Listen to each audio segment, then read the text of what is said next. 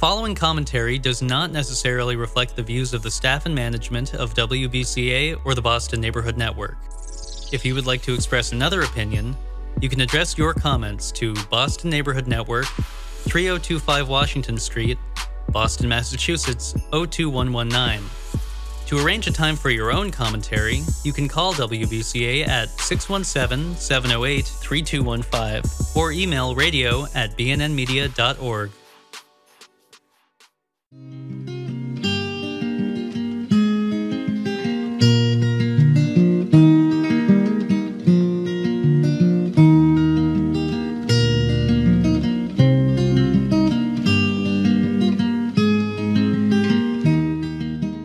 welcome to Life Matters. I'm your host, Brendan O'Connell. Well, we have a very special guest whom I saw last Thursday in Washington, D.C. at the Law of Life Summit, which uh, a lot of people presented, and uh, one in particular, Dena Espenscheid, uh, gave some very insightful uh, remarks regarding what does it really take to convince women to vote pro-life uh, in the aftermath of uh, us losing seven referendums or referenda since uh, Nellie Gray's birthday on, I believe it was June 24th, 2022. And, and uh, Dena Espenscheid is the Senior Director of Coalitions and the Director of Pro-Life Programs. She has over 20 years of professional political and policy experience. She started as a glorified assistant of the Public Policy Division of a pregnancy care center and abstinence until marriage ministry in South Dakota. And um, she's been a state lobbyist and has many other uh, political uh, things that she's done over the years. And we wanted to talk to her about uh, several things. First of all, uh, the other side always, the, the pro abortion side always wants to bring up um, uh, hard cases, they call them, and um, and the election season, and they, of course, on television, they they cut and snip it and uh, make it look terrible. but um, anyways, are, uh, how do you answer? Are you an extreme pro-lifer and avoiding, and also how to avoid the gotcha questions? Well, welcome, Dena, to the, today's show. Thank you. Dena, how do you answer, what about rape and incest? How, how does one, here's a politician out in front of the cameras and he either melts or he answers this correctly or the best way to answer it. How, how would you recommend that uh, politicians answer this question? Absolutely. Um, when I do trainings at the Leadership Institute where I work, I always teach politicians and also activists, people running for office and activists that are helping them to do a five-step plan for answering the question. First, I say, give your position that's your has the most consensus, then tell what your opposition wants. If then give some policy statements of what we really want to do, what we want to accomplish. If there's time, tell a story, and then restate the consensus position and ask if we could have consensus on that. So, you know, what about those, those hard cases of rape and incest? The fact is, I think that rape and incest is a horrible crime. And the men who, who are perpetrating that crime need to go to jail, and the women who are survivors of that crime need to get proper mental health care. The other side, my opponent says that the only solution for her is abortion. What I want to see is that these women get immediately into, they are empowered to seek out the police, to go to the hospital, to get the care that they need so that they never become pregnant, and then to get the mental health counseling that they need. And the fact is that right now, I was actually, I, when I lived up in South Dakota, we had a heartbreaking case of a girl who had claimed falsely, but made the claim to her dad that she had been raped at a party, that she drunk something, she fell asleep, and when she woke up, things that happened to her. And now she was pregnant. Well, when they went to Planned Parenthood against her will, because it was actually a consensual sex with her fiance, they wanted the baby, but the dad was never having an abor- a baby that was conceived through abortion in his life. And so she went in thinking she was going to get an OBGYN appointment. Instead, Planned Parenthood said, Well, your father signed the consent form, so this is what we're going to do. They gave her something to drink to calm her down because she was starting to yell, I want my baby. Then they tied her down and took her baby from her. I think that's abhorrent, but even worse, even though Planned Parenthood was under the impression that she had drunk something at a party and woke up having been raped, they got rid of that, that baby and they flushed it down the drain with all the other babies they had aborted that day. They never turned that baby over to the police for genetic testing to find the rapist. I think rapists need to be put in jail, and I think women need to be given the mental health services and the medical care that they need to recover from their rapes. Can we all agree on that? Uh-huh. And that right there is how you answer the question. Uh huh. Very interesting.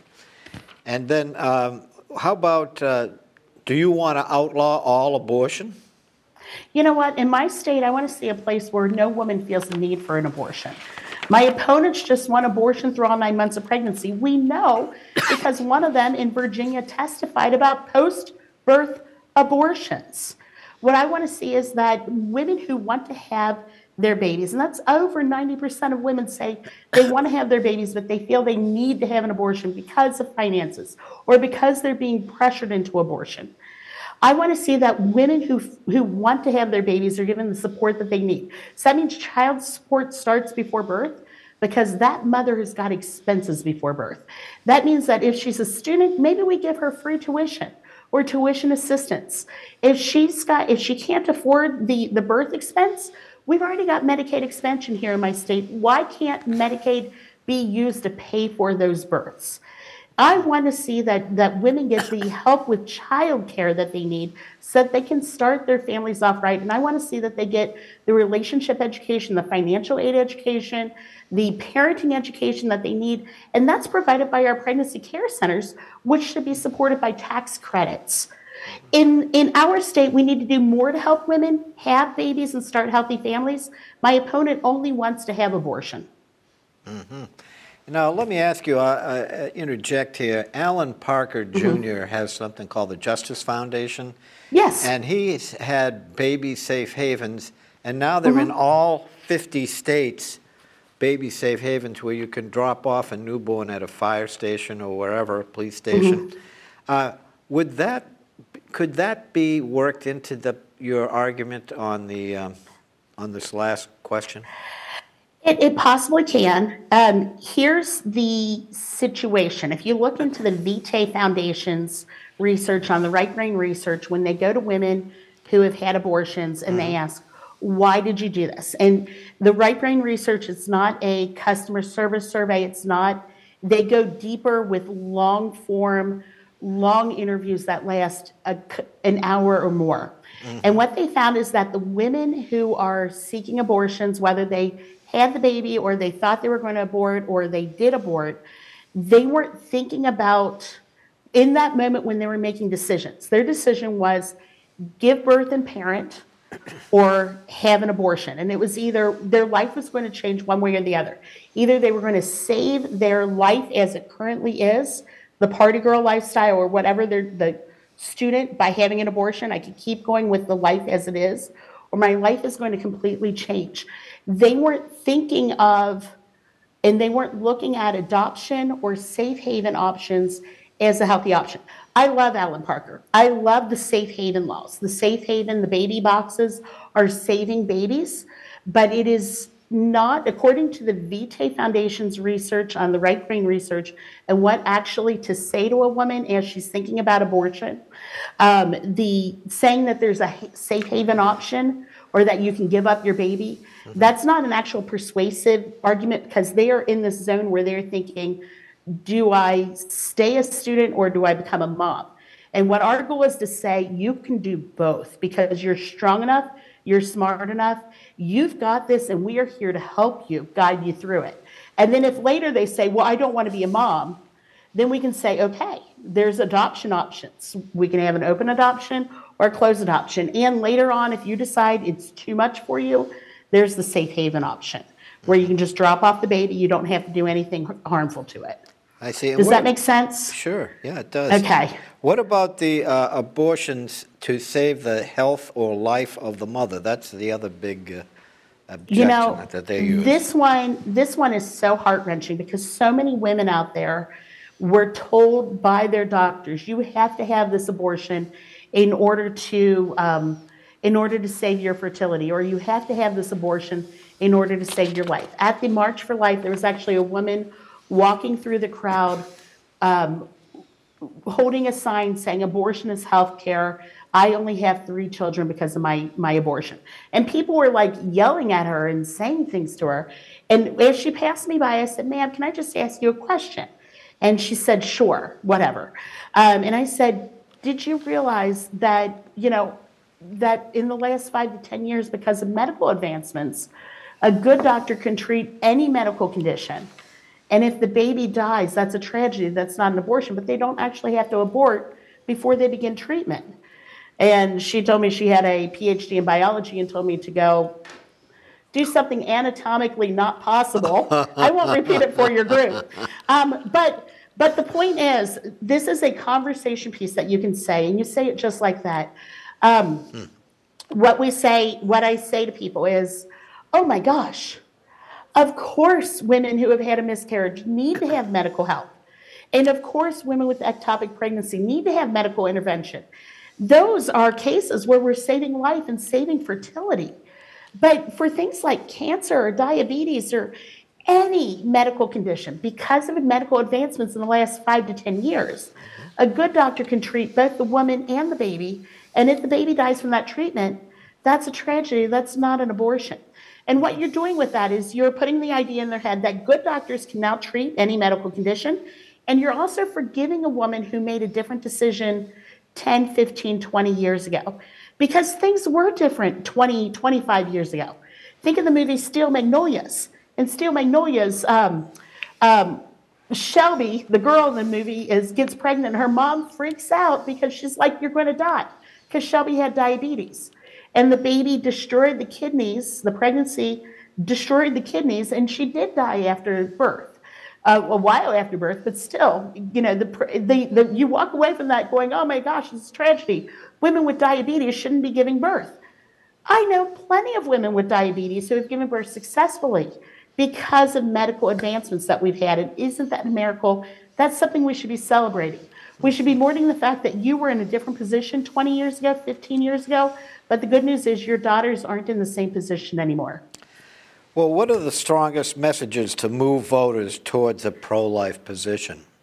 You know what? When they've done research and um, uh, with with moderate voters and with light leftist voters and with leftist voters, and they and also conservative voters, and they said, you know, would this make you more likely or less likely to vote for one of these abortion ban, not abortion bans, like I like abortion bans.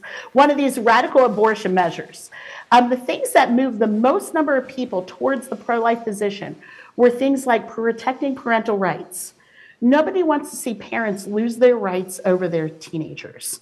Um, the other one that was a big one was um, um men coercing women. Men use abortion to coerce women into what they want.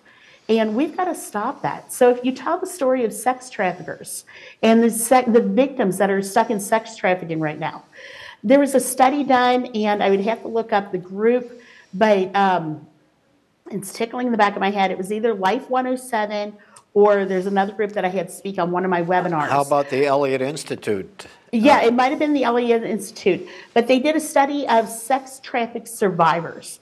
And they had had on average, every single one of them had at least one abortion. The most was 17 abortions, and the average was 12 abortions. Wow. And zero, zero of the, the workers in the abortion facilities, notice I said facilities, not clinics, of the abortion facilities asked the women if they were being trafficked, even though they kept coming back. And they never asked the women if anybody was forcing or coercing them into this. When the traffickers accidentally took women into pro life pregnancy centers, the women in the pro life pregnancy centers, the counselors, are trained to identify sex trafficking and empower the women to make a different choice, to break away, to escape. Even if they don't escape right then, to make a choice later. Because the sex traffic victims don't want abortion. They see that baby as their way out. If I'm pregnant, then nobody's going to want to have sex with me. Unfortunately, it's not exactly true. But the idea is if I'm pregnant, nobody's going to want to have sex with me. This is my way out. So, what do the sex traffickers do? After they use her in her pregnancy to get as much money out of her as possible. They take her down, they get an abortion, then she's back making money for them a few days later. And plant, the, the abortionists allow this to happen and actually help it happen because it's their bread and butter. And Yeah. um, what about uh, the, when the pro-abort say abortion hurts women? Well, no, pro lifers say abortion hurts women. Why? Because abortion does hurt women. It causes infertility, it causes infections, it causes suicide and depression. There is a case that I know of. Um, I'm going to have to hide some of the facts because I'm not allowed to share it quite yet. But basically, it was a girl whose parents were well known in a small town, and the boy's parents were well known in a small town. And the girl didn't want to embarrass her family, and she thought that the boy was going to marry her.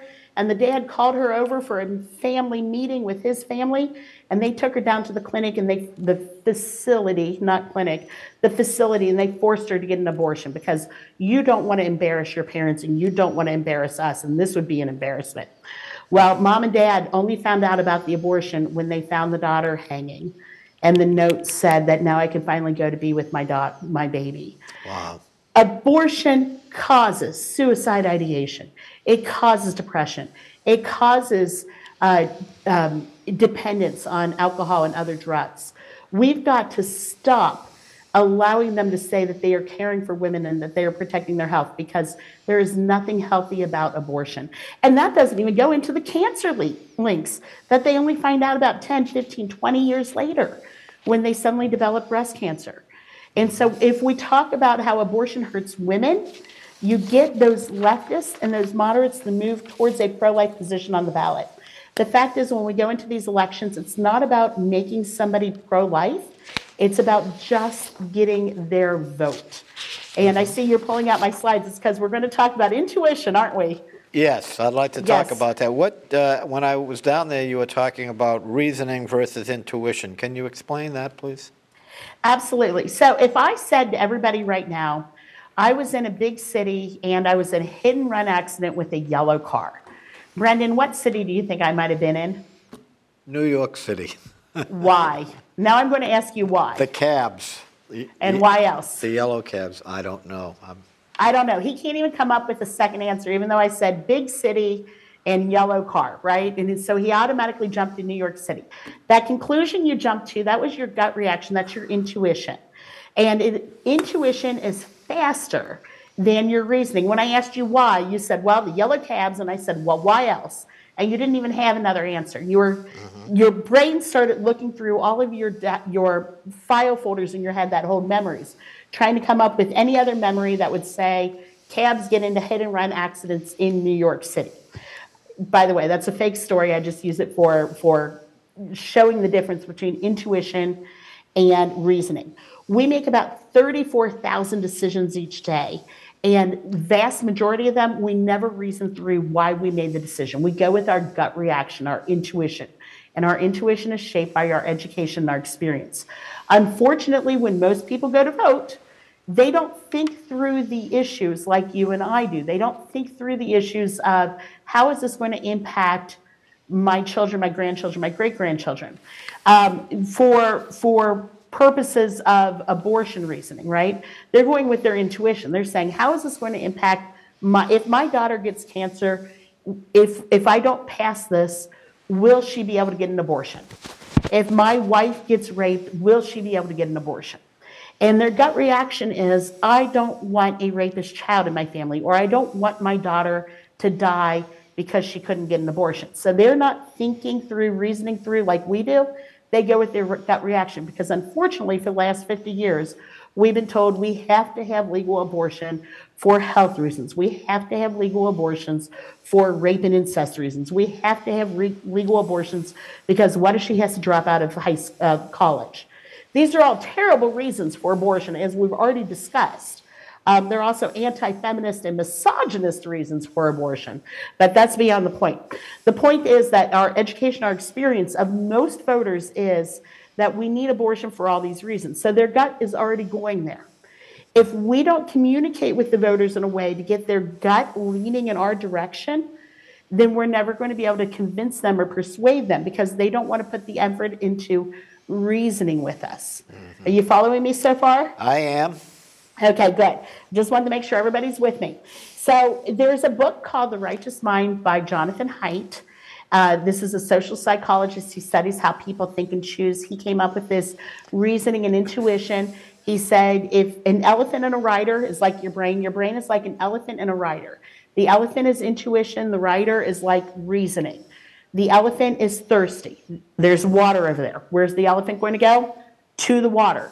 It takes the rider an effort to say to the elephant, no, we're not getting wet right now. No, we're not going to the water right now. No, we've got to go work right now. That is willpower. That's, and most people don't want to willpower through decisions when they go to vote. So we have to give them reasons that already agree with their gut reactions. They want to agree with us and they don't, they don't, the reasoning will come along in our direction. So for example, Haidt says uh, that the six ways you persuade intuitively are through caring and harm. We don't want to see people, we don't want to be people who cause harm. We want to be people who care. Planned Parenthood's slogan is care no matter what. And they say that pro that pro-lifers are causing harm to women. We need to undo that by showing that we care. Your daughter wants to have a baby and go to school, we'll help her find tuition assistance. Your baby, your daughter, your your niece has to move out of the house because your your sister-in-law is kicking her out because she's pregnant. We'll help her find rent assistance. There's a group called Let Them Live that will fundraise and pay her rent for three years or two years. We are the ones who care. So care hard. The next one is fairness. It is not fair. We want to be everybody to have an equal opportunity, equal playing field. So we need to show that having a baby is fair. It is not fair that the guy gets off scot free and doesn't have to pay child support, and the woman even has to pay for the abortion. What would be fair is that dad has to start paying child support before the baby's born, right? That's the fairness argument. Um, and then there's the liberty argument. Liberty is another one. So, care, fairness, liberty, the idea of rights, of freedom conservatives love responding to the liberty argument. We've always used it very effectively, and now they're using it against us because they're saying, oh, it's just reproductive health care. It's the freedom to get reproductive health care. You don't want to take women's freedom to get health care away from them. Oh, this one's so painful to me because it's like they're using our best argument against us. And instead, we need to come up with, with the ability to say, women don't want to have abortions but they're being pressured into it. They're being forced into it. And that's not right. They're having their motherhood taken away from them by force. They're being coerced into abortion. That woman that I mentioned in South Dakota, she was screaming, I want my baby, while they drugged her up and sedated her and took her baby from her. They took away her right to mother, to parenthood. Um, the other three persuasive targets are sanctity versus defilement loyalty versus betrayal, and authority versus anti authority. Um, those are less effective for persuading moderates and liberals because they don't respond to those messages. They respond to caring messages, they respond to fairness messages, they respond to liberty messages. They don't respond to sanctity messages. They don't respond to um, loyalty messages and they don't respond to authority messages. So, out, standing outside of a clinic and yelling, God loves you and God loves your baby, doesn't work with them because they're not a liberal or a moderate isn't in that God zone. It's not persuasive message. And it's um, they're thinking about themselves. It's a very selfish choice, or they're thinking, I am being forced to do this. They're not thinking, I've got to do the moral thing. Instead, they're thinking, I have no other choice. I just hope God will forgive me in the end. Um, there's a whole nother, that's a whole nother segment and everything else. But the voters also don't respond to those God messages. So, um, you know, God loves babies, there's sanctity of human life is not a sales pitch that's going to move a voter towards the pro life message. Neither is um, the loyalty message or the um, authority message. So we need to we need to focus on rights. We need to focus on caring, and we need to focus on liberty. Uh, I'm sorry, liberty would be rights, fairness, and we need to tell stories about how the other side violates those, how our side is protecting those and how we don't need these radical abortion amendments because women have already got all the rights that they need. They there's nobody's taking away their rights. Mm-hmm, mm-hmm. Wow, that's something. Well, uh, we've only got a minute left or so. Is there anything else? Anything else that you'd like to uh, remark on? Um, well, just even though I'm not here speaking on behalf of Leadership Institute, Leadership Institute will go to your community and train your people, your activists, your donors, your supporters, your door knockers how to talk like this and how to do this. It is literally my full-time job, and we've got a whole group of us. And you can find us at leadershipinstitute.org slash pro-life. And just remember, talk about caring, talk about fairness, talk about rights, and focus on those when you tell stories about why we want to be, um, why we want to support women, because the voter cares about their wife, their daughter, their best friend, their best friend's daughter, their niece. They don't care about the little baby. I'm sorry. I love the little baby, but they care about the person they can touch. They're not thinking about the impact of, of the little bean. Does that make sense? It does. Oh, if you are going to, oh, last thing, if you are going to talk about the baby, talk about the big babies painful late term abortions that rip them from pe- apart piece by piece. Uh-huh. Well, well, Dena, thank you so much for coming on the show today and enjoyed uh, learning about this uh, intuition versus reasoning and some of the uh, answers that make a lot of sense and are persuasive uh, when dealing with uh, an opponent or an, an opposite politician on the life issue. We really appreciate it. And folks, we hope you found today's show to be unique, informative, content rich truthful, and thought provoking. Thanks for watching. I'm Brendan O'Connell, your friend for life.